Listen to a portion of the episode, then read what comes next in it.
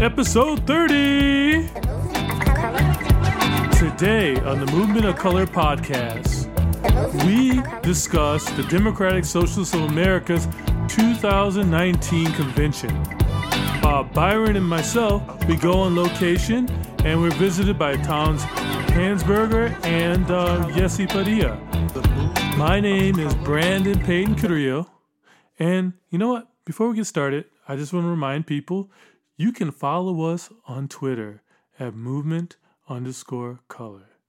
So, on with our very special episode. Yay! Hello, this is Byron Lopez. Uh, This is Brandon Payton Carrillo, and we have a special guest. Tom Hansberger from DSA Milwaukee. yes, and we, uh, Brandon and I, are at the DSA uh, convention in Atlanta, Georgia. Yeah, it is hot and swampy in this bitch. Yeah, no, uh, the flights here, I've heard from everybody, have been has been miserable. Yeah, and uh, I, I got here pretty late, like around ten. I didn't go to sleep till like two. Yeah, we got here 11:30. Was kind of glad that we drove, hearing about comrades who were stuck in airports for hours. I don't know. yeah. Yeah, it was a good. It was a good drive. It was like a buddy road movie. That's you know? right. Yeah. Yeah. And we needed that whole drive to get through all the resolutions. We didn't even go through the bylaws amendments. Yeah. Um, so uh, this is gonna be the DSA episode since we're at the convention. I, we're all DSA members. We've already disclosed that before in other previous episodes. Um, and uh, it, this has all been live streamed, so I feel like it's we're safe to talk about it. I mean, you can look it up on YouTube yourself. Uh, but yeah, now, as you mentioned, yeah, the there's been difficulties in getting through the agenda. Um, I think in the morning when we started, we took like two, like almost till noon to get through credentials and rules. right. Yeah, Yeah, um, there's a lot of debate. I think there and there's also forum posts about this. A lot of chatter leading up to the convention about uh, the merits of single transferable vote, uh, Borda count, and modified Borda count systems. I did a little research myself into those uh, and the math of those, but that was a big part of the first chunk of the convention. yeah. Well, well, the first one was credentials over. Uh, probably the biggest one was the East Bay Credential Challenge. Um, I almost forgot about that. yeah, that was the whole thing that that kicked off this mess uh, of just perpetual chaos. It's always East Bay too. it is. I mean, uh, What is going on in East Bay? I just hear so much about it. um, uh, canvassing for Medicare for All, and that's probably the only positive thing that you'll probably Well, hear about them. a lot of sex, if you're into that. A lot of well, it's the Bay Area, to be honest. Like that, that's the whole Bay Area. like, yeah, it, it might as well be the Pacific Northwest, you know. Yeah. Um, and, and just this sheer concentration of polycules in a square mileage. um, but yeah, so but yeah, we're, we're talking about like you know what we voted for, and you know I, I'm a delegate. Brandon, are, are you a delegate as well? We're all delegates. We're, we're all delegates. Um, and just for the sake of disclosure, I'm a member of the Libertarian Socialist Caucus. Um, if you want to disclose your things, just for Yeah. the sake of transparency. I'm a member of the Libertarian Socialist Caucus and North Star because I can. Yeah. Um, I'm building the Ethical Socialist Caucus. I don't think it's a national caucus at this point. We have uh, formed a local caucus in Milwaukee, uh, but I don't know. It's uh, I want to have my own caucus and and run it my own way.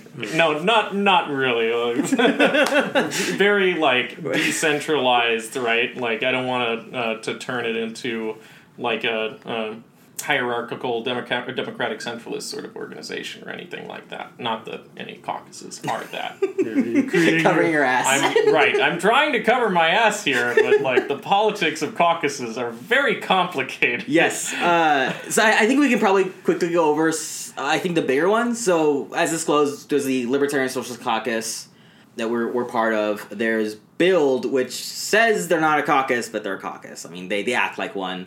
Um, they have like their own uh, whips on the floor, and they have their own like election leads and stuff. So they're they're a caucus.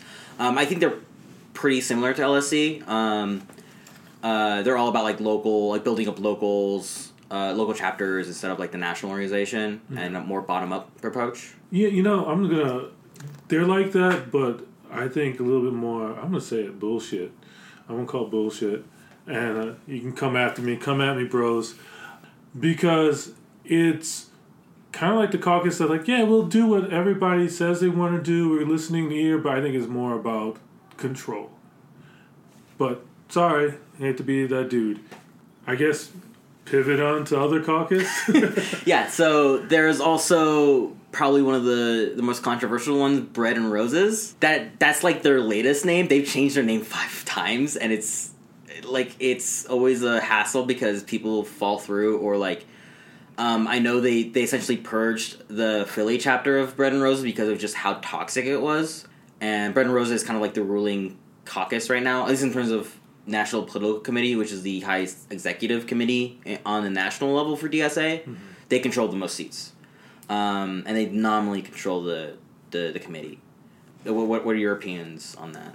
On them? I don't know if I have a an opinion on the Bread and Rose cau- Roses caucus as a whole because um, I know a lot of members of Bread and Roses. Um, I they were kind of trying to recruit me, I think, um, and I really like Resolution Thirty Two that they're proposing and they've endorsed um, the rank and file strategy resolution, and uh, I like a lot of Bread and Roses members on one thing that uh, one thing I disagreed with them about was modified Borda count. Right, that's just not the best voting system for very well de- developed mathematical reasons. Uh, single transferable vote is a better system. So, you know, I, I voted against them on that one. Um, I'm supporting the resolution 32 yeah, I, I don't know. I think I'd take it case by case with the bread and roses Yeah. uh, folks and policies, right? Yeah, you know, I I like all of them interpersonally. They're nice people. They're fine. Um, worked with them in various aspects in organizing in DSA.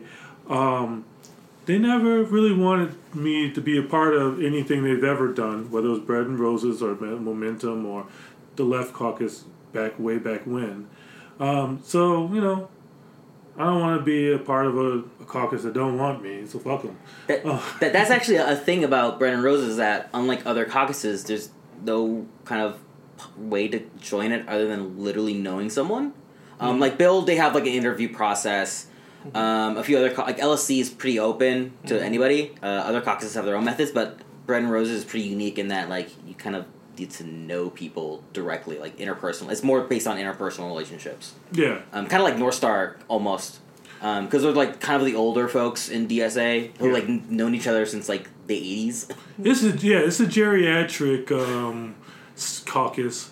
They're nice. They mean well, and I think most of their politics are pretty amicable to most people. They're very much in the center of DSA, but at the same time, because of I think their experience, they ran out of fresh ideas.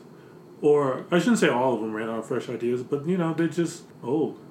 Yeah, they're kind of like just running in, in in place. Yeah, I think a lot of things. There's a lot of reaction to fear of the moment, fear of Trump, and fear of some of the more Marxist Leninist caucuses. And instead of running on a platform that presents a vision, it's more of like, hey, we we remember what DSA used to be, and it was so great, and like. Why can't everybody else do this? Why can't everybody else just get behind Bernie and quit arguing? Like it's it's almost reactionary in, in, in the more literal like we want to go back to when DSA was the DSA they understood and like they kind of organized in Yeah, almost. yeah, Um, I know, like you mentioned, Marxist Leninists. They're like very, very defensive of the anti um, democratic centralist uh, ban, um, which essentially means that if you are under discipline of a democratic centralist organization, like you're in a Leninist or Trotskyist or Maoist organization, you are not allowed to be in DSA at the same time. You can be an ML in DSA, you just can't be an ML in DSA and like PSL. Yeah. You have to choose one. Um, so yeah, so that's uh, that's um, North Star, and then there's also kind of two more that kind of sprung up fairly recently. There's Social Majority, which actually came out of Bread and Roses because um, from the kind of the talk, Bread and Roses was so toxic, especially because of the Philly chapter that. Um, they kind of spun off into and decided to do their own thing. Um, it's a lot of the same politics, but very different in their inter the way they do things interpersonally and the way they kind of act as a caucus collectively. Um, at least that's kind of my how I peg them. And a lot of North Star people who were originally founders of North Star actually left towards um, that caucus as well. Um, mainly because North Star has become slightly reactionary and just stuck in that way. So they're, they're an interesting caucus to be aware of.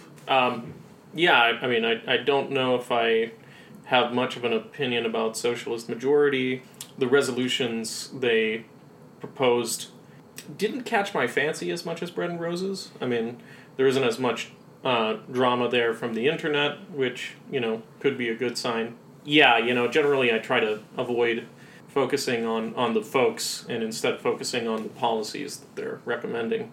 So in, in that sense, like I like some of the policies that Bread and Roses is doing, but is proposing, but you know, I don't know if I, I liked their strategy here at the convention. Their uh, tactics kind of didn't didn't strike me like they were Yeah. uh, the right tactics to take for the uh, for the convention. Yeah. Um, and then lastly, I think is CPN, which is Collective Power Network.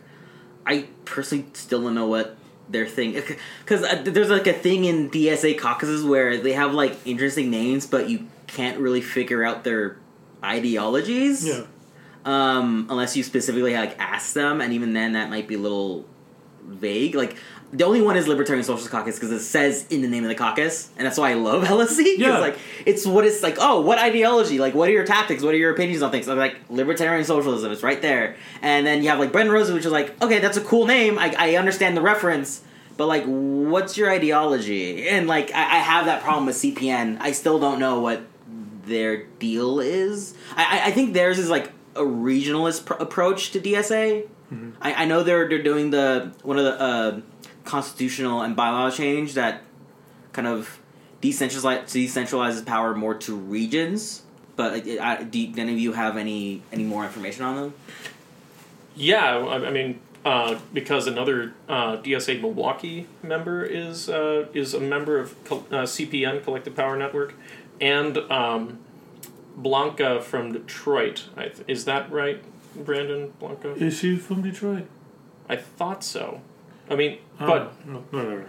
at any rate, I um, I know uh, I've I've met the person Blanca um, who I think is running on the CPN, like the only CPN person running for NPC, and I I like her um, interpersonally. She's really nice. I, I think that as far as the the resolutions go, a lot of it struck me as like picking up um, an electoralist electoral campaign model for DSA, and in some ways that's good, in some ways that's bad. Fair enough. Yeah, I mean, whenever it comes to election stuff, there's always going to be pluses and minuses. right, right, yeah. So now that we've kind of gotten through a little bit of the caucuses, I, I have one really big question to ask: Are caucuses a good thing? I mean, in my opinion, I think in, in a in a multi tendency big tent organization like DSA, they're inevitable because in such a big tent, you're gonna have people who have very like similar tactics and ideologies, um, kind of naturally formed together. I think whenever you have just any anything resembling decision making, that's gonna happen. Um, it's just a matter of like they, they can be bad if they're like left unregulated and uncontrolled and like unkept like, kept de facto. Um, so the, there's actually a resolution to officially recognize caucuses and give them like rights but also responsibilities um, to kind of make to kind of officialize this the caucus system that whether we want to or not does exist. Um, that's just my opinion. Thomas. I, I think that is actually so. The spirit of that resolution seems to me to be a good idea, and I agree with you what you're saying about uh, caucuses being inevitable. Right? We sh- so in that sense, we should embrace the uh, the debate. You know, and just like in in uh, find a way to uh, to see the value in it.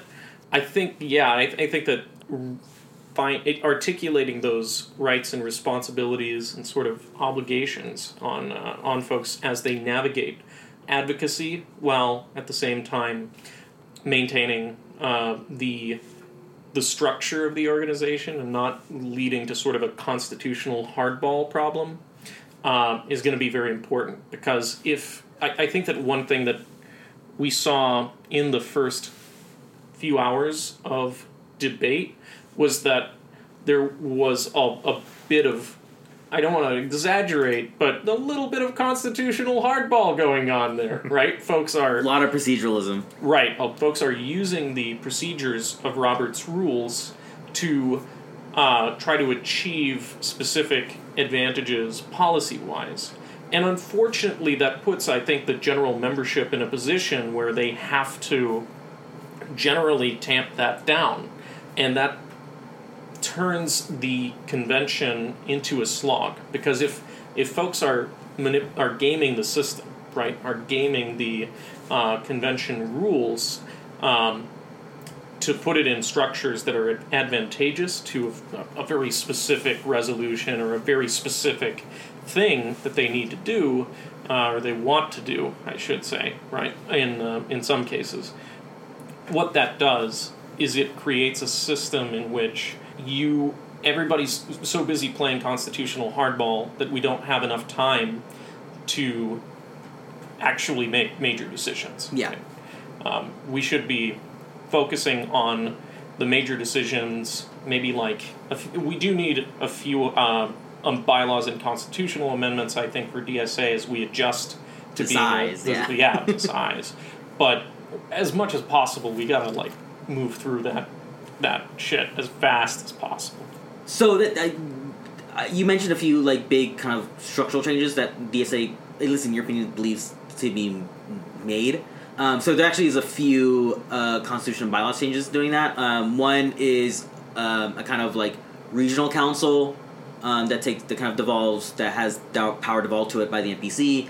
Um, there's one that abolishes abolishes the secure the steering committee, which is like a mini committee within the NPC, which is at least you know again this is my LSC de- delegate coming out.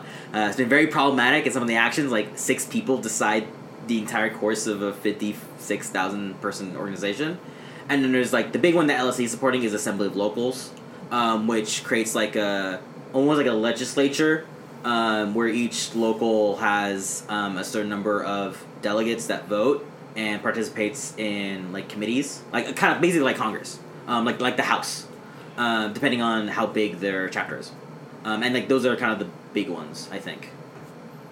Yeah, and I think I think they're good and necessary changes. Some of them, um, particularly the idea of abolishing the steering committee. Being on the NPC at one point from 2015 to 2017, Humble the best years. yeah, The, the North Star coming out of you. yeah. Well, you know, yeah, sure. That's the part of it where, because I saw where the shit hit the fan on on the back end of the organization, and but at that time, the steering committee. If you weren't on the steering committee, you were treated like a pack a package of mushrooms. You know, you're kept in the dark and fed shit.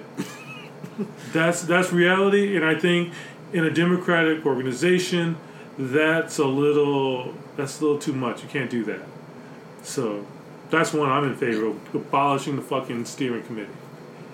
Um, so in theory, I, I like the idea. It's it reminds me the way that the Assembly of Locals resolution is phrased. It reminds me of um, pre uh, Norman invasion uh, Anglo-Saxon Britain.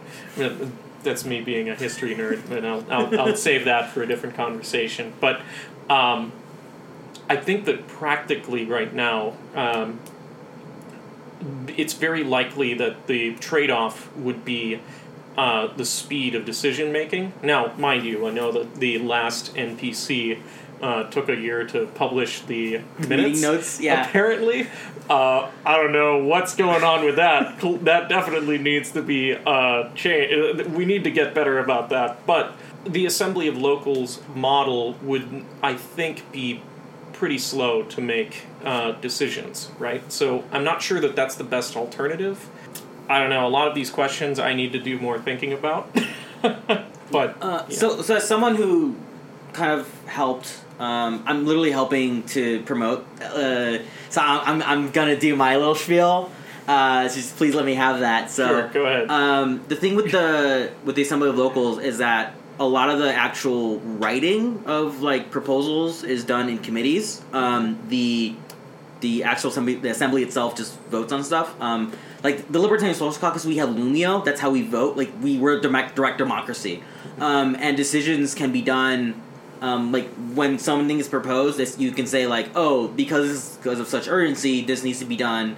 Twenty four hours discussion period and then twenty four hour voting period, um, and then uh, our outreach committee makes sure that uh, make sure that people know that it's happening, so we can at least reach quorum.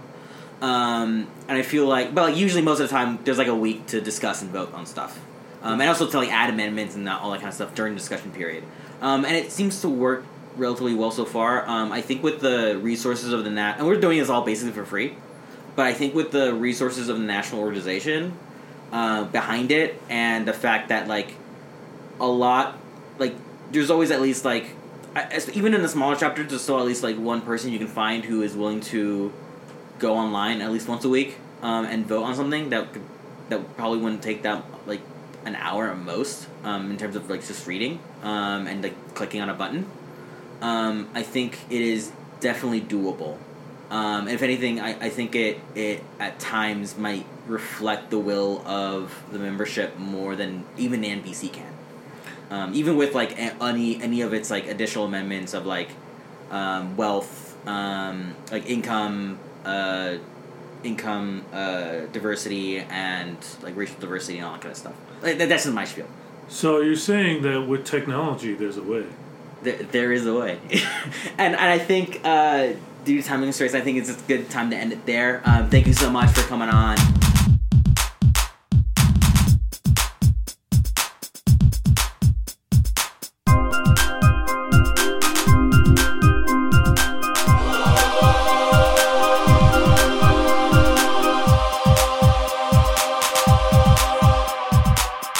First of all, are we recording this, Byron? Yes, I hung over. I've been. I, st- I started recording like ten minutes ago because like I Good. felt like okay, no, this is it. This is like the hot op, the the, the hot intro. Hell yeah.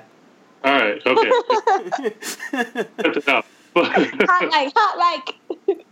Oh my But, um, god! No, no, no. Okay, actually, while we're talking about hot mics, uh, so I was in the hug, the LSC hug room, uh, watching the live stream, and oh my god, Oh, it was yeah. oh my god, it was so terrible. It was so uh, I don't know who was like in charge of the mic setup or whatever, but like I was like trying to contact a member of a member of LSC who happens to be on the tech committee, like begging them like please like have someone like on the mic basically controlling the the soundboard better because you can hear everything on there because the mic is permanently hot. Uh, Yeah. Never once did they really turn it off. Um, like all four mics, by the way, the ones at the at the panel, the ones on the sides, and the one in the back. Um, and because there were all four of them were on, like like whenever someone was not immediately talking, all you could hear was like whisper, whisper, whisper, talking, talking, talking. Like no one ever shut up on the floor. Um, and it wasn't. I was like, there has to be like a bug. Like there's a fan like blowing straight into the mic, right? Like there's no way people could be this loud or like the mic's this sensitive. And it wasn't until I got to the floor on the third day, like physically present there, that I realized, oh no, they're just fucking loud. people just Yeah. don't shut up. Holy shit. Like, yeah yeah it was it was loud like for our delegation we sat next to the um uh we sat next to the disagree mic pretty much for the entirety of the of convention um and and someone posted in one of the one of the columns i was i can't remember which one yo i'm watching this from home and the mics are hot Uh, so I definitely told my comrades, I was like, yo, let's use our signal chat. Like, let's try not to talk out loud if we don't have to use the signal chat because we're right next to a mic. Like, but apparently, like, all of that was in in full full auditory uh, access to whoever is watching the live stream.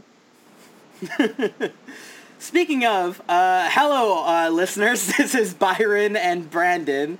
Uh, where this is a po- as you can probably tell from the conversation, post convention. Uh, a lot of hot, lot of uh, raw, raw emotions that have luckily tempered through time, but still, still, sim- still simmering. Uh, this is our guest, Yessie. Hi. Uh, so um, if you uh, if you feel comfortable, um, like your name and your pronouns, and if you feel comfortable, your chapter. Sure. Um, my name's Yessie. My pronouns are they, them, and I am a part of San Diego DSA. Yes, and then also if you are affiliated with any caucuses, um, that's something Ye- we're trying to do nowadays because caucuses are a thing in DSA. You're They're defi- definitely a thing. Um, yeah, so uh, I am affiliated. Um, I've been a member of LSC, not a super active member, but I'm hoping to change that. So I've been a member of the Libertarian Socialist Caucus um, for like almost like pretty much since I joined. So I guess that's like two years and change now. Um, and then I am also uh, a member of Build, which has been called many things, but oh yes. it's not a caucus. Uh, I mean, I think uh, it, for listeners of the previous segment, uh, during the mid convention segment, uh, I think we kind of came, Brandon and I, just for full disclosure, came to an agreement that like Build acts like a caucus, and it kind of looks like a caucus. Uh, so so we kind of labeled it a caucus, to be honest. For sure. Uh-huh. Uh, and I think from my conversations with like everybody, it's like, yeah, we know, we understand you call it a project, and that's like the goal, but it kind of is a caucus.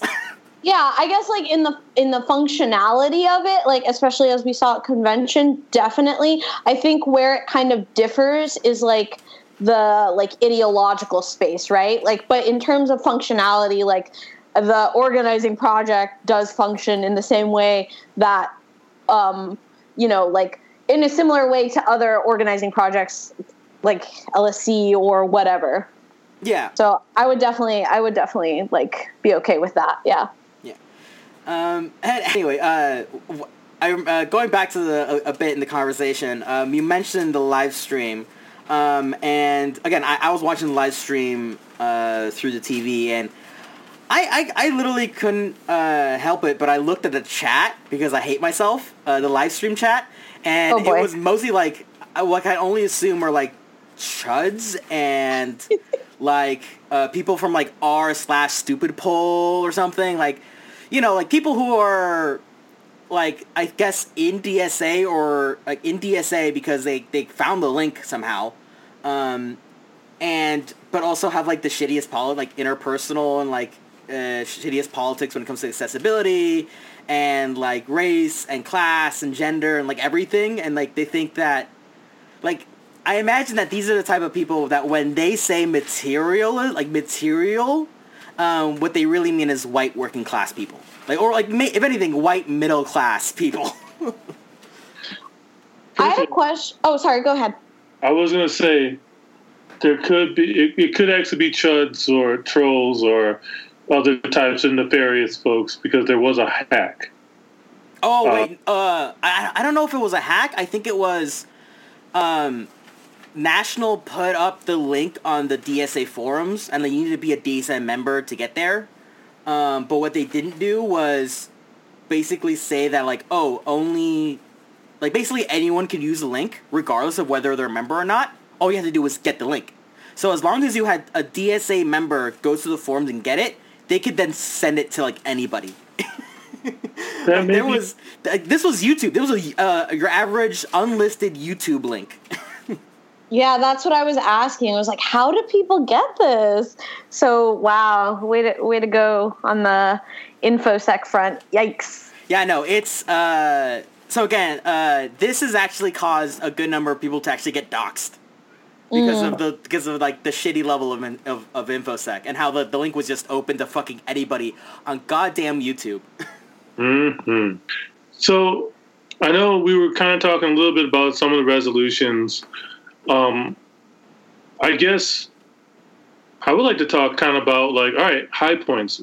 What were we happy to see change, reflect in the organization, that sort of thing. Um, Yessie, do you want to go first since you're, since you're a wonderful guest? Sure, thank you. Um, some high points for me. Um, switching to STV, that was I was really proud of everyone um, for thinking that through and, and making that decision. I thought that was a really wise and measured decision, and um, set a for me set a really good tone for the rest of the um, the convention. So I'm glad about that. Um, in terms of uh, rezos um, and, and different and different things that we that we passed, I was really happy um, to see.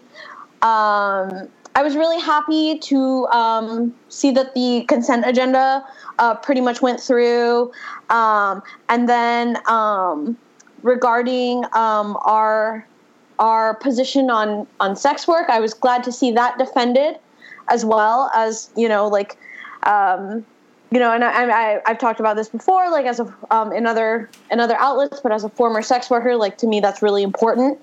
Uh, I was stoked on, um, and I'm sure we'll probably talk about this later. I was stoked on Resolution Nine, the Anti-Fascist and Direct Action Working Group, um, going through. And again, I'm really proud of our um, of the uh, convention delegates for for defending that um, when the time came to defend it. Um, what else? Uh, what else was good? There, were, I mean, there were lots of there was lots of really good discussion too that went on. Um, I trying to think. I think I think those were like my main my main kind of highlights. I'm sure I'm forgetting something. Um, oh, oh, oh, um, packaging. Uh, the Cuba Rezo. Yes, the anti-imperialism packet. Yes, yes, that was super. That was super rad, super smart. Um, well done on the parliament, uh, parliamentarian hardball, um, and I'm glad that went through. Um, yeah, so so that's rad. So so the so for, for some quick clarification on some of that stuff. So for the inter, anti-imperialism packet, that was three resolutions. One of them was about like we need to lift the Cuba embargo. It's just like shitty and, and like why the fuck are we doing it? Uh, we know why, but we, we should not do that. Um, and then it was um, Puerto Rican. Uh, there was one on Puerto Rico. Uh-huh. Um, I remember Borisok, basically the Puerto Rican caucus, was like really pushing for it. Um, And I remember LSC like wholeheartedly supported that. Um, and then it was a third one, I forget. Um, what it was the um the was it the the Palestinian um BDS. yeah BDS working group. There we go. Yes. Yeah, very right. Oh, and I just remembered one more that that it's not. It was a it was a spen- suspension of the rules. Um, uh, my comrade here in San Diego, Cassandra, shout out to her for um, getting a suspension of the rules uh, to pass a motion to uh, degender the language in our uh, bylaws and resos. So. Um, from here on out, they're going to take out the he or she and put in gender neutral language. So props to her for her quick thinking on that one. So Hell yeah. Yeah, no, that's like e- e- even like some of the bylaw nerds in like LSC were like, "Wait, what? Wait, we have that?" I know, right? I didn't Yeah. even realize it. yeah. Um. So uh, uh, you mentioned uh, sex work. That was uh, something like ha- w- is kind of been a thing back and forth in DSA a little bit, but it got onto the consent agenda. I think if I remember correctly, it got it like it, it went a little bit past the, the threshold needed to get on the consent agenda. And originally there was a plan by this group called Affirm um, that wanted to take it off the, the consent agenda. Um, because like from what I could tell, they're essentially like um, intersectional, whatever that means for them, uh, and like transnational, also whatever that means to them. Um, and like they basically want to promote like the Nordic model, like a like a woker version of the Nordic model uh, when it comes to sex work. Um, and they originally had like plans to take it off, like to basically force it off and like to basically make it die.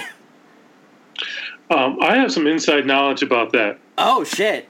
Yeah. So I don't like the first bit of it. I think they probably that was kind of their strategy just because um, you know they do have this Nordic model. But I I was approached by and spoken to by several members, and I think once they realized this was a thing that was going to happen, they wanted to amend it to include not only say sex work but add the words and protect workers.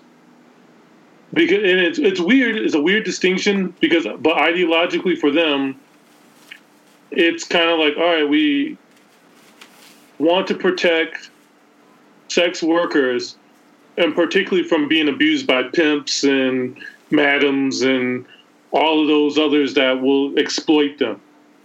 Um, which is like, yeah, okay, that's why we we're not capitalist here. You know, we're not into that kind of thing. You know, people should if it's if you're providing a service, a sex service or whatnot, that you should reap the benefits of that. You know, um, so they would try to put that on to make an amendment. And but I think probably because of maybe they lost some goodwill early on. You know, people were just like fuck off, and um, yeah, they were pissed. Yeah. So what happened originally was they were gonna try to during the consent ag- like affirming the consent agenda. Uh, get it? Um, I mean a pun. uh, Hey, we uh, so we're supposed to like vote on the consent agenda as like a as like a group saying like okay everything here is like good and we can all kind of like basically have consensus that we're, we're good with all this. Um, there was some someone came up and like talked about an entirely different resolution and that like caused the whole thing we're like okay no no fuck this we don't want to like have we don't want to drag this out even more because we've already dragged out the rules and the fucking uh the like the rules debates and then the fucking uh, debate over the East Bay credentials, um, whether or not their delegates are gonna have like their their full set of votes. Um, some people were like, "No, we need to move the fuck on. We've already been at this for like two hours." Um, so after that whole thing was was resolved, um, we basically forced it through, and like the uh, affirm and their people couldn't slip in to like drag to drag out the sex worker uh, sex worker resolution. So like they had to like wait until like I think like the second the like really late into the second day to do it, and like it failed horribly. Yeah, yeah, and I think uh, as I recall, it was fr- it wasn't framed. So so that back information um, about like wanting to amend to add language wasn't brought up at all in um, in in the motion. What was brought up was to remove it and to and to debate it. So yeah, it wasn't framed as like anything friendly or anything anything that would um like it didn't give any other information beyond moving it out of the like uh basically reconsidering and and then um and then debating it. So so i think that's for me at least like that was like oh no you know because i i of course read the uh affirm statement because they sent it like from all of their chapters to all of our chapters. So we got it like 14 times. Like in our Yeah. email No, no, they they sent it out to like a fuck ton of chapters. I, I, fuck, I don't control the OCDSA, uh, like email, but like I would not be surprised if we had one too. We're just like, Yeah, no. yeah, no, each of away. their like chapters sent a copy to San Diego, so we got it like a bunch of times. Like they spammed us. Um, so that was pretty. That was pretty wild. Um, but yeah, and, and you know, and and you know, like I have huge issues with the Nordic model. You know, because it doesn't take into consideration. Um, things that that workers that sex workers do like for example like not to get too much in the weed but weeds but like for example there's this um, model of, of working called sanctuary where a bunch of sex workers will get together and rent an apartment or some sort of facility so that they can get off the street um, it's not for them to live in it's for them to work out of right like so they can get off the street or get out of um, their clients homes which can be really dangerous but like under the nordic model um, if there's a raid, um, everybody gets popped as like as basically um, uh, profiteering from that. You know, as, as as like pimps. So that's like that's really problematic, right? Like so. Anyway, point being that wasn't made clear at all. So I think I think folks were really really hesitant, right? Because that just information wasn't brought forward um, to my knowledge and again like i didn't work on this at all so i you know like i have a really limited knowledge um, but it didn't seem like anyone tried to like parlay or confer with anyone who wrote the resolution in the first place because i'm sure if that had happened you know it, it probably would have been a different story Yeah, you know, it's it's all starting to fit together to me because I'm hearing different perspectives and sides, and you know, I've floated in and out and around all these resolutions this whole time. Um, but one thing I know that they were also upset about was the optics of how because there was kind of a rush to kind of move through all the amendments and the resolutions and whatnot, and it wasn't a debate. They brought a team that was primarily people of color. And every time they were trying to move or make a motion or something, it was brought to debate before they were able to speak. So you got all these like POC women wanting to, you know, maybe continue debate or speak upon this, and um, then some white dudes like, all right, uh, question, you know, call call the question, and procedurally like, all right, well, guess what? We're done with the fucking debate. Let's vote and I, you know, I I wasn't there at that particular time to see that. It sounds like it could be pretty shitty optics. If any of you guys were there to see that, I want to know what your what your thoughts were. So that was like a huge trend, not just for that particular rezo or that particular issue, but like throughout the three days. Like that was like there was like even a joke about this one guy being the call to question guy. Um, I think Beth had like made the joke um, because he kept coming up to the mic to just be like, "Call the question, call the question, call the question." Um, and I don't know who he was affiliated with or anything, but it, um, but it was definitely like this guy who just who just kept wanting to shut down debate. Um, you know, um, and and I and I think like, man, like that was that was that was really frustrating. You know, like um, for a lot of different rezos is to to have folks really wanting to engage in thoughtful debate and then having some dudes in the back being like call the question. Like you know because at first they were just yelling it out and the chair was recognizing it.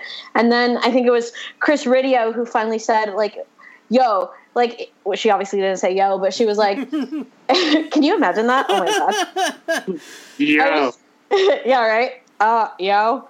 Um, no, but so Chris Riddiough going up and saying like you have to step to the mic, and so then like call the question guy came up a bunch of times, and I'm not really sure how he like was able to get to the mic with that like speed or swiftness, but he definitely came up more than once uh, to call the question and shut down debate, and it sucked. You know. Yeah. Like that I think that was like also partially caused by the fact that like there were so many things on the agenda and like clearly not enough time. Like we I think uh, like on the first day like we all kind of came to the conclusion that, like oh no, if we like do all these like panels where we just kind of like you know, do this whole big circle jerk about how awesome we all are.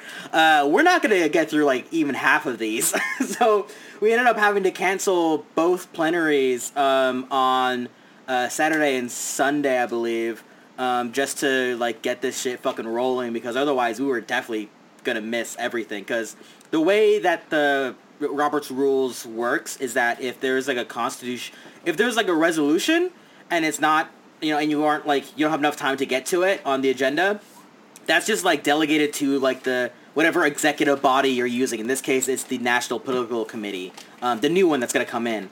Um, if it's like a constitution or bylaws change, it just you know disappears. It stops existing. Like it doesn't get voted on at all. Um, and the problem was that a lot of the constitution and bylaw changes were like kind of shoved towards the back, um, and it caused this whole issue of like there were people who like I, I like there was like accusations of proceduralism to not necessarily like fuck fuck up votes and stuff, but just to like delay the like votes as long as possible so that as little things got voted on as possible. Because yeah, you can vote on a resolution and that, that like that's like whatever. Um, whether or not the NPC acts on it, like you know, is you know more up in the air. It's more of an opinion than anything. Uh, if if there's any experience from the last NPC, but if it's a constitution or bylaws change, that's like legally enforceable through a U.S. court of law. you can't fucking like ignore that shit. So so like there was this whole fight between uh, these like you know people you know the, these delaying tactics versus like people who are like we gotta get through this because or else you know uh, my or my group's thing that we fought really hard to get on the agenda is not gonna get voted on at all. And we kind of saw on the third day um, multiple groups trying desperately to get like their thing that's later on down the line up to the front so we can actually debate and hopefully vote on it. Um, that Yeah. happened like a lot. That was like a lot. That was like I think that was half of the fucking third day of voting was just people like asking, "Can we move this thing? Can we move this thing that's very important to me and my group up to the front?" Yeah, that did happen quite a bit. And and you know what? Like some of that stuff was was good because then we got to talk about stuff that was that was, you know, pretty across the board favorable and it was able to kind of move, but but you're right. Like we we just got so impacted even with removing the plenary on um on Saturday, uh we were still just like it was it was a lot, you know. And then Yeah. um, just trying to figure out procedure. I think too. Like some folks were still um, unsure about how, or I, I want to assume good faith and assume some folks were just unsure about how procedure works. But then you know, sometimes it felt like mm, you know how this yeah. works. Yeah. Yeah, no. Uh, and then there was like the fact that like the schedule um, that was actually put up on the first day was different from the one we thought we were all gonna get because National put out a priority poll that was well the first poll was like okay vote on what you want on the consent and like what you're basically okay with like passing through without debate. Um, that ended up being the consent agenda. There was like a 70% bar i think of, of voters that needs to like vote in favor of it. And that's like what the sex resolution went through. That's what the the uh, the uh, the irish socialist reunification resolution went through like those things were like okay we pretty much are in agreement on this. Um, the second poll was a prioritization poll which was what we thought was okay this is like the order we're gonna go in in terms of like what we're gonna debate on. So like things that are like people consider really fucking important are the things we vote on first. And then the things that are like yeah they're cool but like we, we're fine not voting on it goes like near the end. Uh, but what ended up happening was national put out this fucking schedule like put into blocks of like okay here's all the uh, you know, resos and CBs and you know and you know all this other stuff that pertains to dues and then regional structures and then uh, you know our foreign policy or whatever. Um, and these blocks are kind of like put in a really weird way where the kind of more important like permanent constitution and bylaw changes were like near the end and all the more stuff that could have been voted on by the NPC um, that were like almost like I think all of them were like for the first day were just like resolutions. Um, we're in, we're, in the, we're like near the top, and we're like guaranteed to be debated. Um, You know, because they did- yeah, Um, they do that because they think the shit that you get on the first day, that should be like easy peasy. We get through that. So then, if in theory we'd have more time for the stuff that they think there'll be more debate on. But the weird thing was there was a lot more agreements on the shit that came towards the end.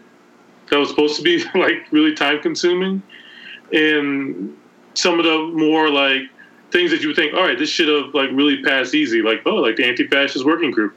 It's a working group. It really doesn't cost that much. Why isn't this passing? And there was like a lot of debate on that kind of shit. yeah. That that surprised everybody. Just how much debate. Like I think the vote was like thirty p like thirty votes difference between passing or, or, or losing it.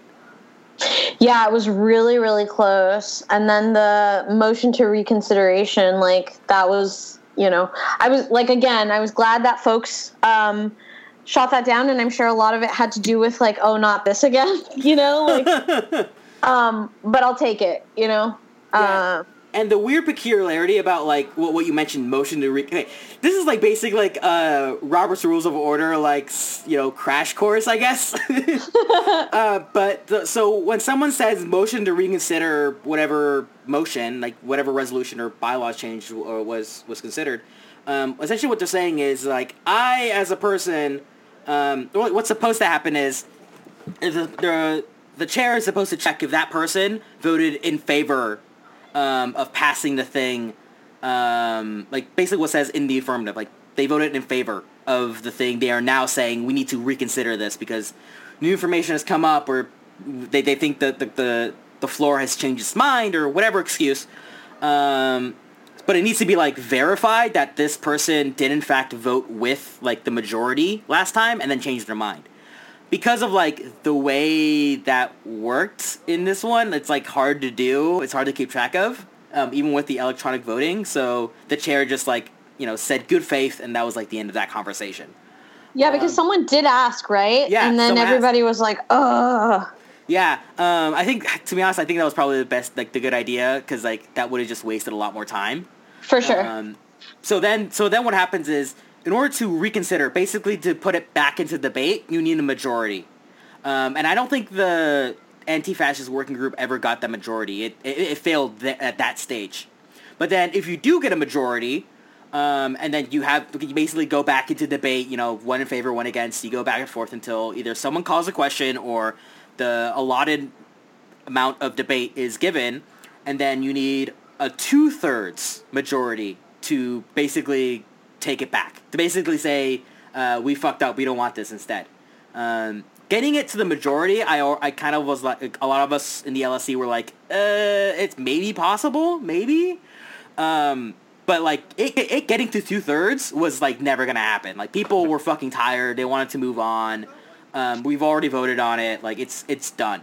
Um, so like that really was like a hail mary that was never gonna land. Um, so it just ended up wasting everyone's time. Yeah, which is unfortunate. Yeah, and, and one where like time is like so fucking, we're like desperate for it. Like do we need time. So yeah. Oh, sorry. Go ahead. Oh, I just, I just want to know because we've been kind of rocking on this one pretty long for a while, but but I was wondering if there was any things that were surprises, like whoa, I didn't know that was going on, or I didn't know that what to expect when we hit the convention floor, or even like some of the stuff like outside of the convention floor, like interacting with so many socialists in one space.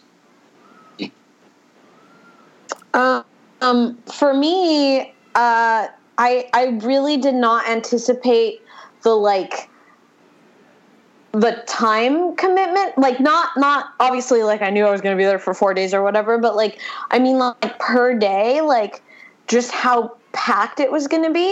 You know, like so it was like you know like 10 hours of debating and uh, or, on, like of that and then having the like two breakouts and like being there till like 10 p.m and having to get up at like you know 5.30 so i could be there early to meet with groups and stuff like that. I didn't realize it was like that intense. Um and i think that was really cool because i got to like meet so many people or like see people that i had like only known online or through like you know organizing um, with my chapter. Um but it was also like a lot. Like whoa.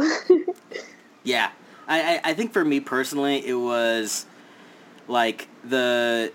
I mean, it was probably two things. One was like people asking for like some pretty bare minimums, like "Hey, don't use gender language," or "Hey, can you like not clap?" There's a reason we're using ASL hands or whatever it's called, um, and people still doing it anyway. Like after being told like for three days straight.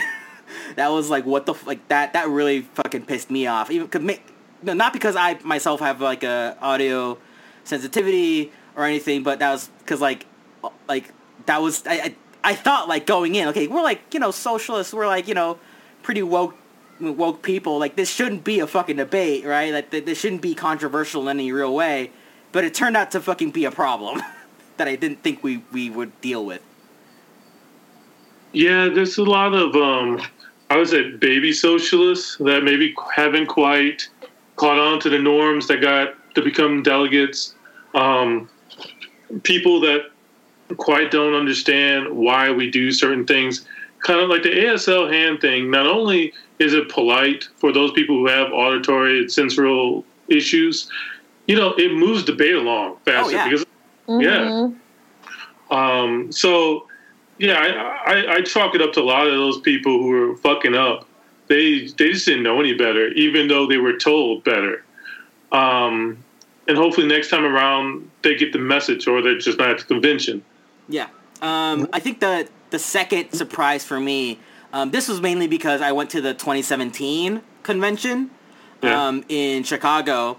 Um, hey, what up, other people who went to the 2017 DSA convention? Who I don't know, like the five of you who are listening. Uh, he uh, th- it, and this one actually really fucking pissed me off because it's something I had to deal with um, personally. Where uh, on like the Saturday, um, like Saturday evening and night, Uh-huh. f- as far as I could tell, none of the socials that were put on by different groups were available. Were like in venues that were available to people under twenty one. Oh. There were Really? bars or someplace where alcohol is served, and thus you need an ID to get in. Um, even like the queer socialist, like the queer pride socialist thing, like social, um, that one of the OCDS members went to, um, was 21 and over only. Um, Yikes. yeah, no, it was no. I, I I didn't know because I didn't like in none of the advertising. It really none of them none of the advertising for any of these socials said like oh need to be twenty one and over. Like when I went to the Emerge social at um the the uh, at, you know the NYC caucus uh, Emerge, um it you know I went in I, I went and like I saw a bouncer I was like wait what the fuck is there a bouncer and then like they like he asked me for my ID I was like oh oh shit um and I realized like oh wait I have comrades from my chapter. Uh, I have one I you know I have in my delegation we're not all over 21 uh, so I had to like desperately fucking like message uh, my, my delegation like hey uh, this is not like over 21 and like I looked it up. I was like oh none of these socials are over 21 so there's like a whole fucking group of like uh, of delegates and like observers and volunteers who are just like fucked and can't like can't go to any of these fucking play uh, any of these socials. So they're basically just like like I literally went to and like talked with some with some friends uh, who were already at the venue like and I was not fucking happy uh, because you know uh, you know quick flashback uh, when I joined DSA the first I would say like the first year um, a little less than a year I was not 21 yet um, and it was a lot of like sneaking into bars and like trying to go through back doors and like trying to like sneak in and shit um, and it was really fucking annoying. Like, and I, and it was like, why can't we just not have like we can have it at a fucking brewery? Like, you can still get beer there. It's fine. Uh, And it and it really pissed me off. And I was like, no, that's not gonna fuck. And when I became uh, chair of OCDSA, I you know I said like this is not gonna fucking happen ever again. Like we we're not gonna do that. That's incredibly exclusionary. Um, and like to see that happen to fucking every social, where in 2017 like all the socials were at places where you could get in if you were not 21. So we fucking regressed Yeah. in terms of like that. Uh, and like at, at no point did anyone really I don't know whether it was like an oversight or they just didn't give a shit. Um, but it fucking pissed me off. Like I went to like an emerge person and said like this is not fucking okay. Uh, you know there are like YDSA members and oh, and DSA members who are not 21 and like have fucking nothing to do now. Uh, you know, and it was like this whole fucking shit show, and I fucking like left in a fucking like, you know, I, I left in a tough, um, and I just went and hanged out with my delegation instead at um, with the Portland, the Portland delegation. They're fucking dope people. I fucking love them because they also had someone who was not 21, um, and were the, and just like decided that they were gonna stick with their delegation rather than just leave them behind to like party on their own. Damn. Yeah, no, I That's, I I fuck- that's really fucked. yeah, no, I did a whole Twitter thread. It's yeah, no, it, but like I, it, it's like genuinely angered me, like, and I'm like not really that kind of guy. Well, I will say this: the hotel wasn't that boring. it was not. I mean, um, yeah, there, there was, a like the lot bar of and stuff. DTF. yeah, like man, I I went out um, to the Sound Table. I think Saturday night, which was a popular haunt on Edgewood, where I used, I used to hang out there all the time when I lived in Atlanta. Um, but man, there were inter inter chapter hookups. There were, you know, it was a, a smorgasbord of just people just bumping ugly. I don't know what they did afterwards, but I knew that shit was about to go down. Yeah, like yeah, I was wondering about that because, like, I like like I said, I didn't go to 2017, but I had a lot of friends who did and comrades who talked about how horny it was, and I was like, I don't know if it's just because like I'm like I'm I'm just like not aware of it, but like this doesn't seem like a very horny convention, which I'm not complaining about, but I'm I'm glad to know that the horniness was was popping Yeah. in Atlanta. Yeah, like I like from I don't know, maybe this is because I'm a hashtag Volcel caucus, but um fucking like when I was there, like the only tension I felt was political tension. I did not feel any sexual tension at all Yeah, in I any felt like- room. Maybe it was like because I was like too in the mix of the like political stuff that I just missed like all the uh, and because I'm obviously because I'm pregnant and stuff. So like I just missed all the horniness. But someone someone from my delegation did bring up like I bet Twitter, I mean not Twitter, Tinder is like like just like ridiculous right now. And I was like, ah. that was a total a thing, and there were there had to be some like informal like conversations happen. Like, hey, you know, you don't want to be doxxed, so like, be careful about your tw- your Tinder. Tinder talking about at DSA convention looking for a hookup kind of shit. yeah, put on this balaclava and let's say take a new Tinder photo. Yeah, it was it was definitely, but it was definitely there. I could tell you there was some chapters in my experience that were putting it out there more than others. Here, here, looking at you, Miami. hey. That town was going to go at it. You know, some high, you know, hot blood Hawaiians. It was all over the place. Uh, Thank if you you- to all the horny delegates for your service and maintaining the legacy of horniness for DSA. oh yeah, that that free love legacy. there might be one convention baby. oh my god. Oh man. Yeah. Uh, so so the convention. Yeah. No, that was like my two gripes about the convention was like the lack of uh, 21 and under spaces for for our, for our younger comrades, um, and the. I already forgot what the other thing was because I'm just like, what the? F- yeah, I You got what the other thing was. blindsided by the horny Yeah, discourse. I got I got blindsided by horny. God damn it! I, I spent most of my life avoiding horniness. You know, fucking uh, avoiding horniness on Twitter, on fucking Discord, uh, in real life, and like you just you just blew it up all over. It's like, god damn it! I'm trying to avoid it for a reason. Why Blow it was I all proud? over. yeah, what about you? What about you, Brandon? What was like some surprises for you? You know, I mean, because this is like my third convention. So this out of the three was the second best convention. 2017 was a god awful worst. Um, and because of my position in 2017 and whatnot, um, I had to put a lot of blinders on and a lot of, you know, I had to protect myself because it was fucking a battle. Um, but I'm gonna go back with the horniness. Like being around all of these people, just looking the fuck. It was, it was overwhelming. You know, my thing, I wasn't looking the fuck, but you know, like almost everyone around me, if they were either struggling not to look the fuck, or they were actively trying to fuck. And um, I mean, once we got into town Thursday night, I think people were fucking then.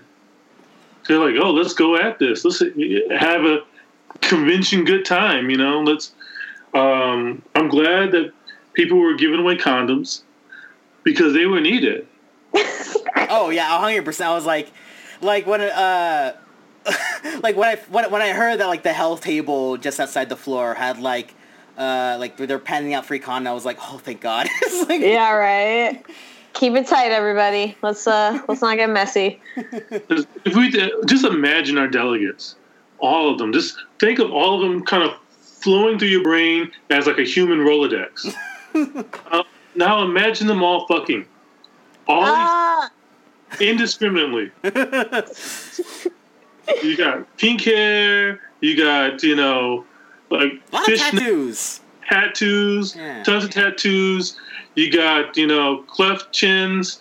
You got it's just like a like um uh uh like a what do you call those the um God, I'm blanking on the name, but um, oh, a Cronenberg like monster of horniness. It's like- this weird amalgamation of flesh that, that yeah, was once just, multiple like, people. ambiguously humanoid mass that's just pulsating. Oh God, Ugh. I gotta wash my eyeballs. And you know it stink too. Uh, uh, no, yeah, I, I feel like the Atlanta humidity was not helpful. Yeah, no, I, no, but like, but also there was like the, it wasn't all just sex. There was also a fuck ton of smokers, like to the point where like, uh, I overheard staff like talking about like how like how the fuck are there so many smokers right now, like.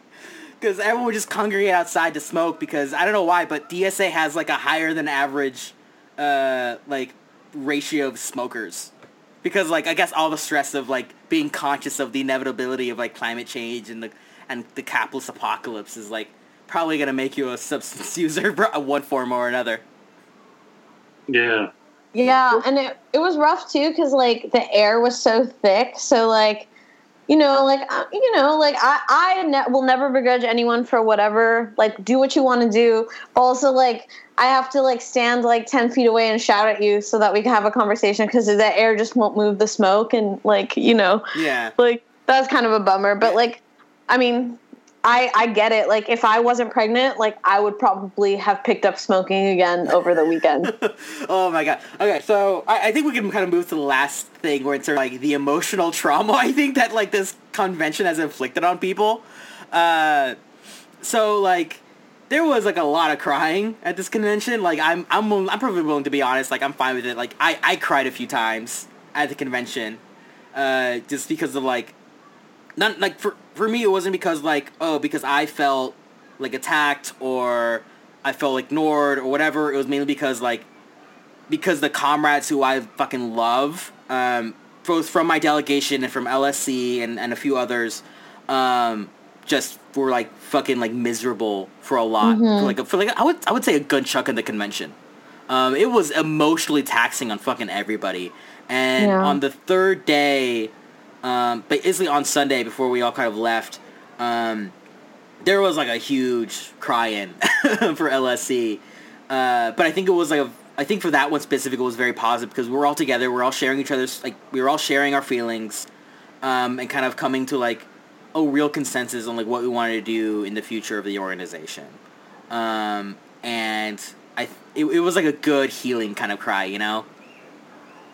That's awesome. Yeah i stopped by for a little bit and i heard i was there for like maybe like 15 20 minutes and like everything was like really positive and and not i mean honestly like like being able to spend time with um lsc folks and like like hearing from lsc folks like very candidly and like vulnerably about how they felt and what they thought like really made me want to get like recommit and get more involved again because like you know i had said like oh the discord's too big and like oh like I'll get to it. I'll get to it. But like now, I like really want to like be intentional about getting involved.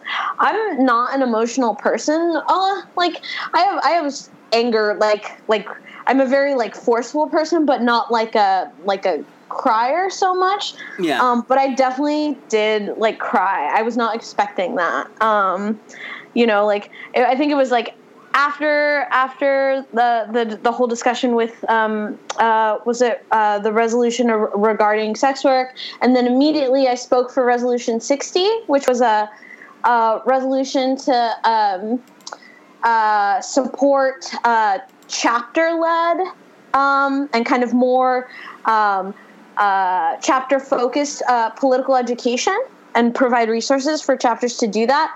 Um, so I spoke in support of that, and then it failed. Um, and then I was like, I gotta, I, oh my god, I'm crying. I gotta leave. so I had to like hand over my card to someone, and they were like, "Are you okay?" I was like, "Yeah, I'm just gonna cry for a Yeah. little bit."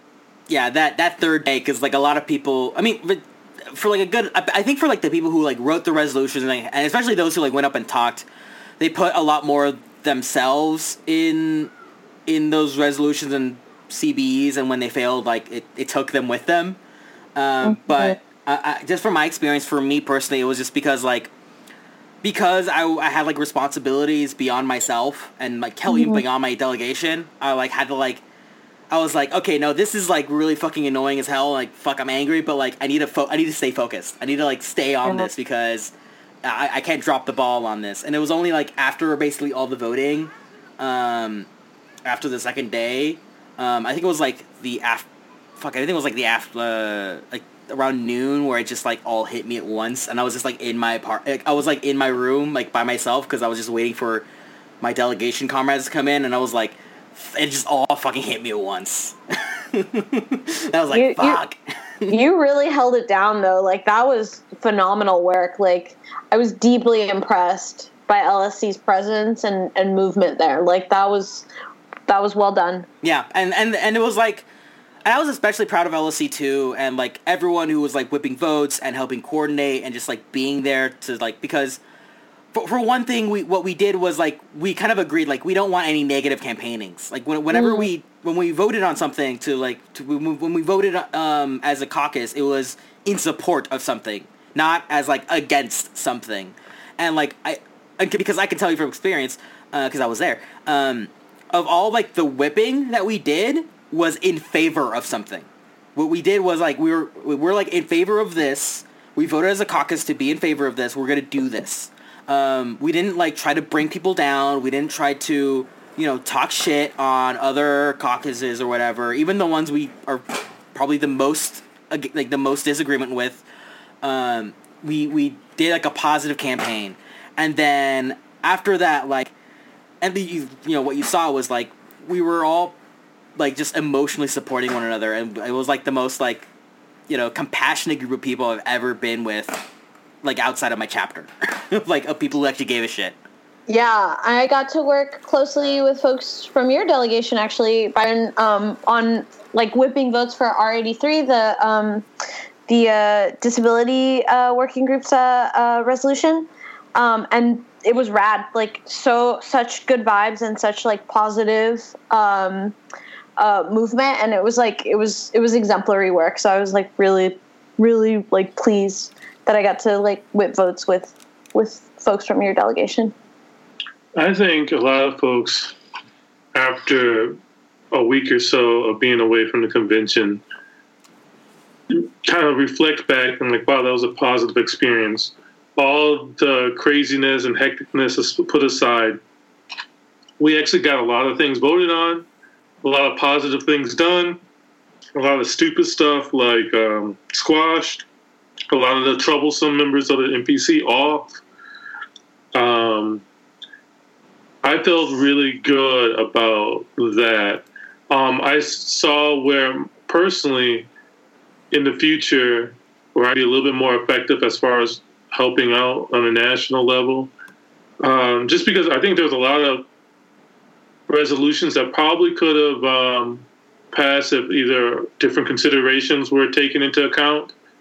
Um, I also think one issue which I would want to push for for future ones is um, having an actual budget for resolutions for a year, because there's a lot of things where people are like, oh, well, we want to do this and do that, and oh shit, it's going to cost a lot of money, but it's worth it. Well, if we have no idea what the numbers we're working with to like, all right, this is what we're trying to make our resolution work with and fit in um, that could have been really, really useful for those people who were really kind of writing and creating them. Yeah. Because I don't think people had a fucking idea. that No actually fucking- that actually brings up a good point where um, this is kind of like a, a a very serious thing for Jen, um, was one of the, one of the two LSC members who got elected to the to the new NPC.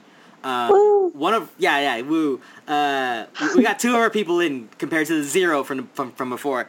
Um, her one of her big things has been uh, the DSA budget and just how fucking like horrible the reporting on it has been um, to membership. Uh, what we got at the convention was a simplified budget, which is like not what we're supposed to get. Uh, and like, I'm pretty sure we're, we're like national is inflating the the act of the, the membership numbers because from what we hear, they're like including people from who are like two years overdues. Oh boy. Yeah, so like the real number is probably way fucking lower.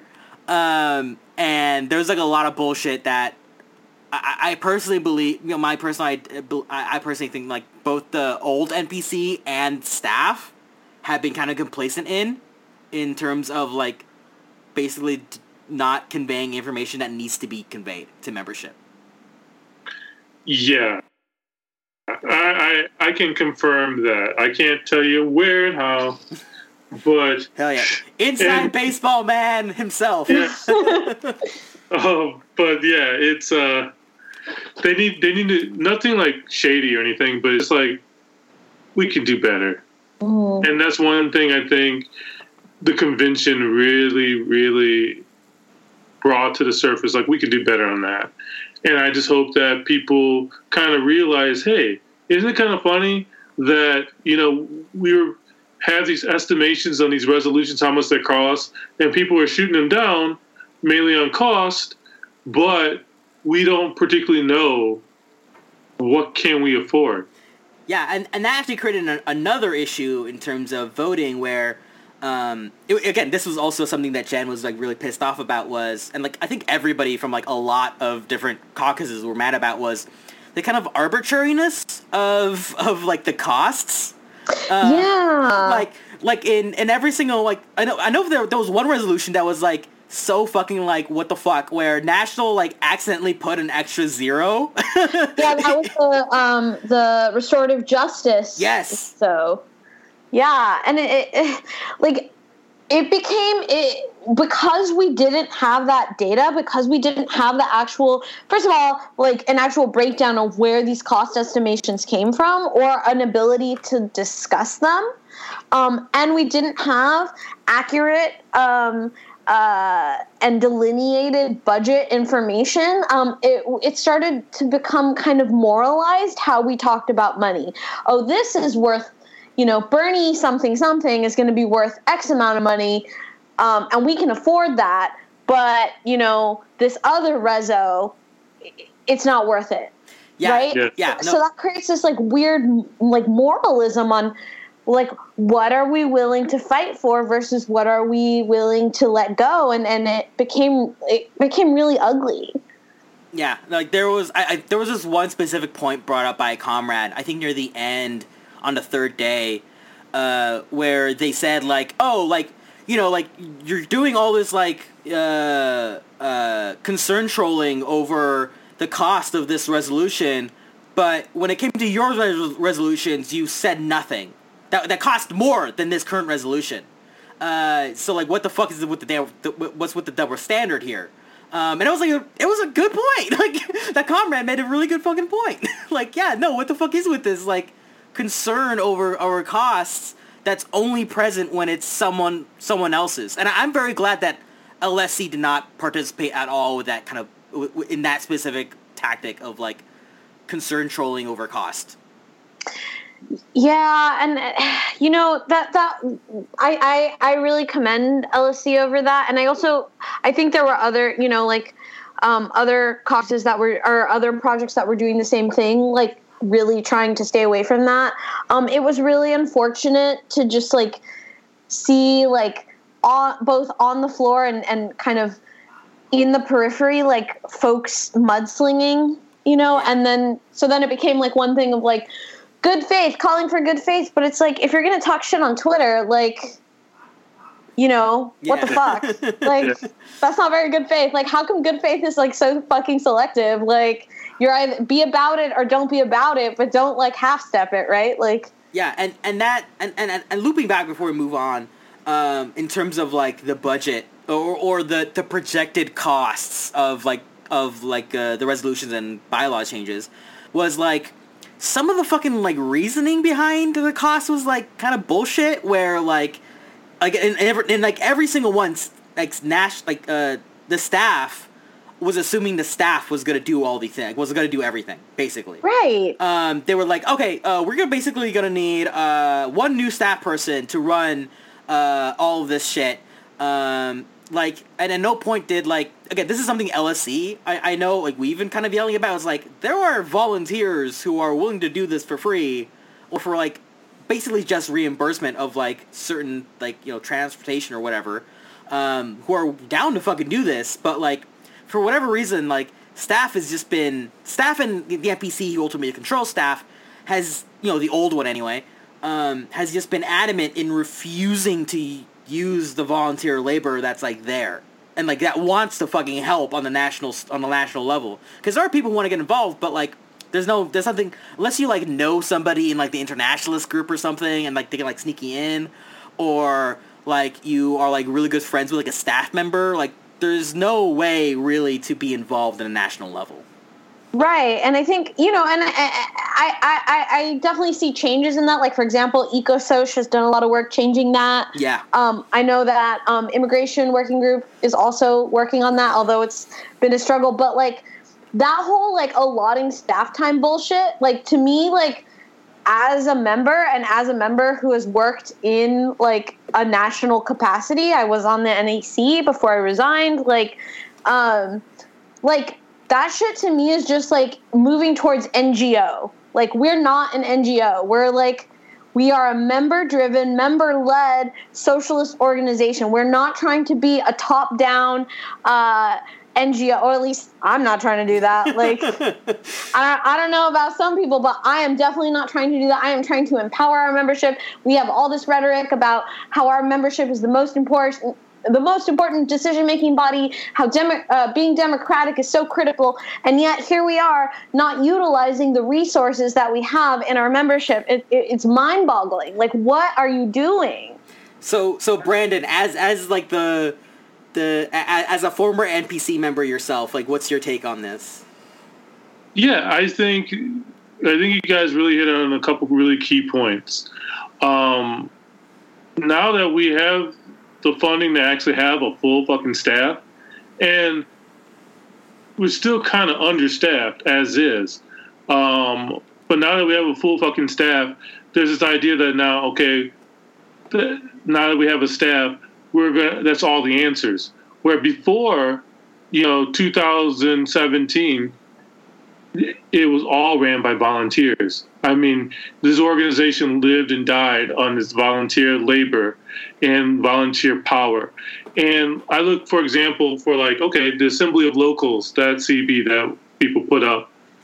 You know, I was going to say, oh, it's going to cost three hundred thousand if people did this. And I'm like, really? Because I mean, there are already chapters that self-organize themselves in regional manners, and they're doing it for free. Yeah.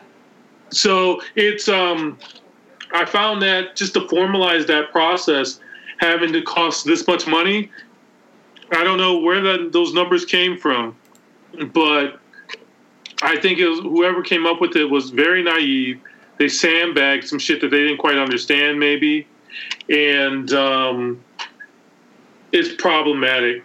But get back to your original question. Yeah, I think there's become this kind of um, answer to everything is staff when because now we have staff and that's a new thing. Yeah, and and you mentioned AOL Assembly of Locals, and I was I, I you know I, I know Joho the the person who who wrote who like helped write it, um, and as you know I, I I helped like wit for it. Um, what really pissed me personally, um, what really pissed me off was the price, like the, the the projected cost was like oh again like staff is gonna basically run things, but also like clearly like you they haven't fucking read it. Because if they read it, they would know like basically everything is volunteer. Like the committees are volunteer. The the actual like uh like and the committees do like practically all the work. And like the npc which is still like a member is not there's no staff on the npc at least no current staff um you know and that's also basically volunteer basically. You just have to go through election um, and they basically run certain administrative tasks. So like what the f- like other than like i don't know like buying a premium Loomio or OpaVote account or whatever we use for online voting um, that's going to be part of it like what other fucking staff time is there? Like really what what what is there? Because there's going to be like a good number like probably hundreds of delegates um, who are probably going to be elected in that system if it you know if it passed. It did not sadly. Um, but like where the fuck is like the staff input on this? Like wh- where? Because like i don't understand. Like i like truly we, we fucking didn't understand. Where? So like that that really pissed us off. Like oh this is gonna cost money. It's like no it's not Yeah, so that's very problematic in a sense, and I think that's probably why it failed, is because people looked at holy shit, this much money, and when you're dealing with funny numbers, you can't make informed decisions. So, man, we've been at this for quite a while now. Yes. Okay, so I, I think it's time to wrap up. But like, so Yessie, any any last thoughts, and, and any any subtweets you want to put out there? Oh man. Um no subtweets, but mostly just um overall like I know I know it was like a lot, but I was really proud to work with folks in LSC and build and you know, honestly like I'm really glad that I went to convention and I was able to represent my chapter.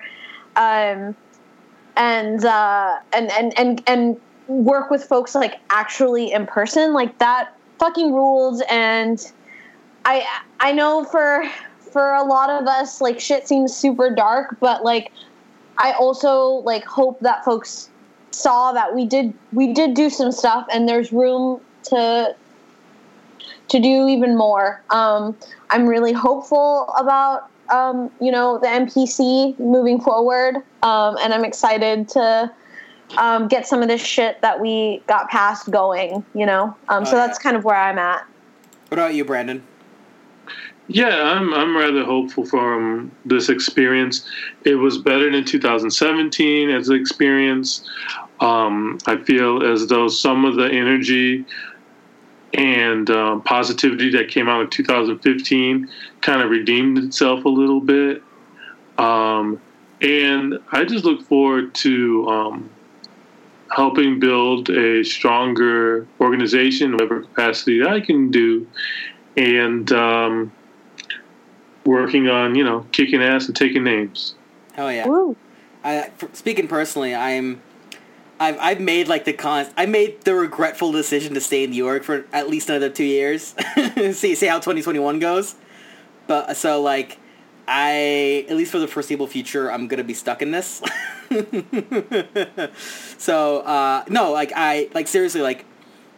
I think I could probably say it for a lot of people, but like, really the the, the primary thing keeping me keeping me here and probably keeping a lot of people in DSA um, in terms of like the active like organizers is probably the locals and like their caucus. Um, I know that's the case for me. If it wasn't for all the wonderful people I met in LSC um, at the convention and like through organizing for the convention, um, I know if it wasn't for like my the members of my delegation and chapter um, who were like supporting us the whole way, um, I probably would not have stayed in DSA by this point. I, I probably would have made like the constant the, the, the internal calculation of saying this is not fucking worth it. I'm, I'm taking my ball and going home.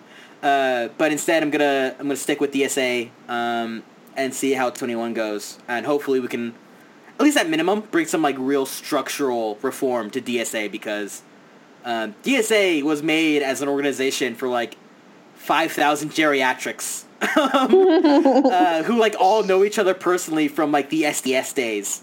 Um, and we're like a way different org now, and we need them changed structurally.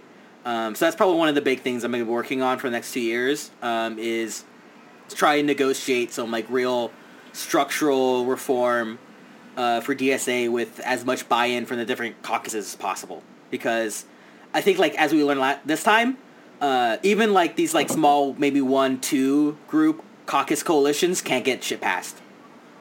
Mm-hmm. Yeah. So that, that's my take. Amen.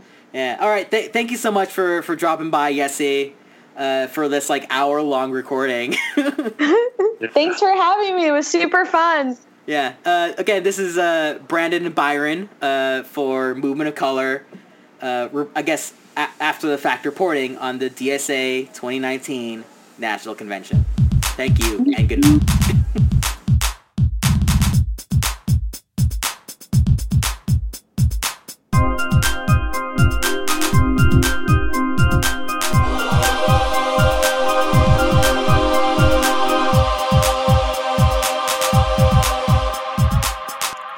Right, folks.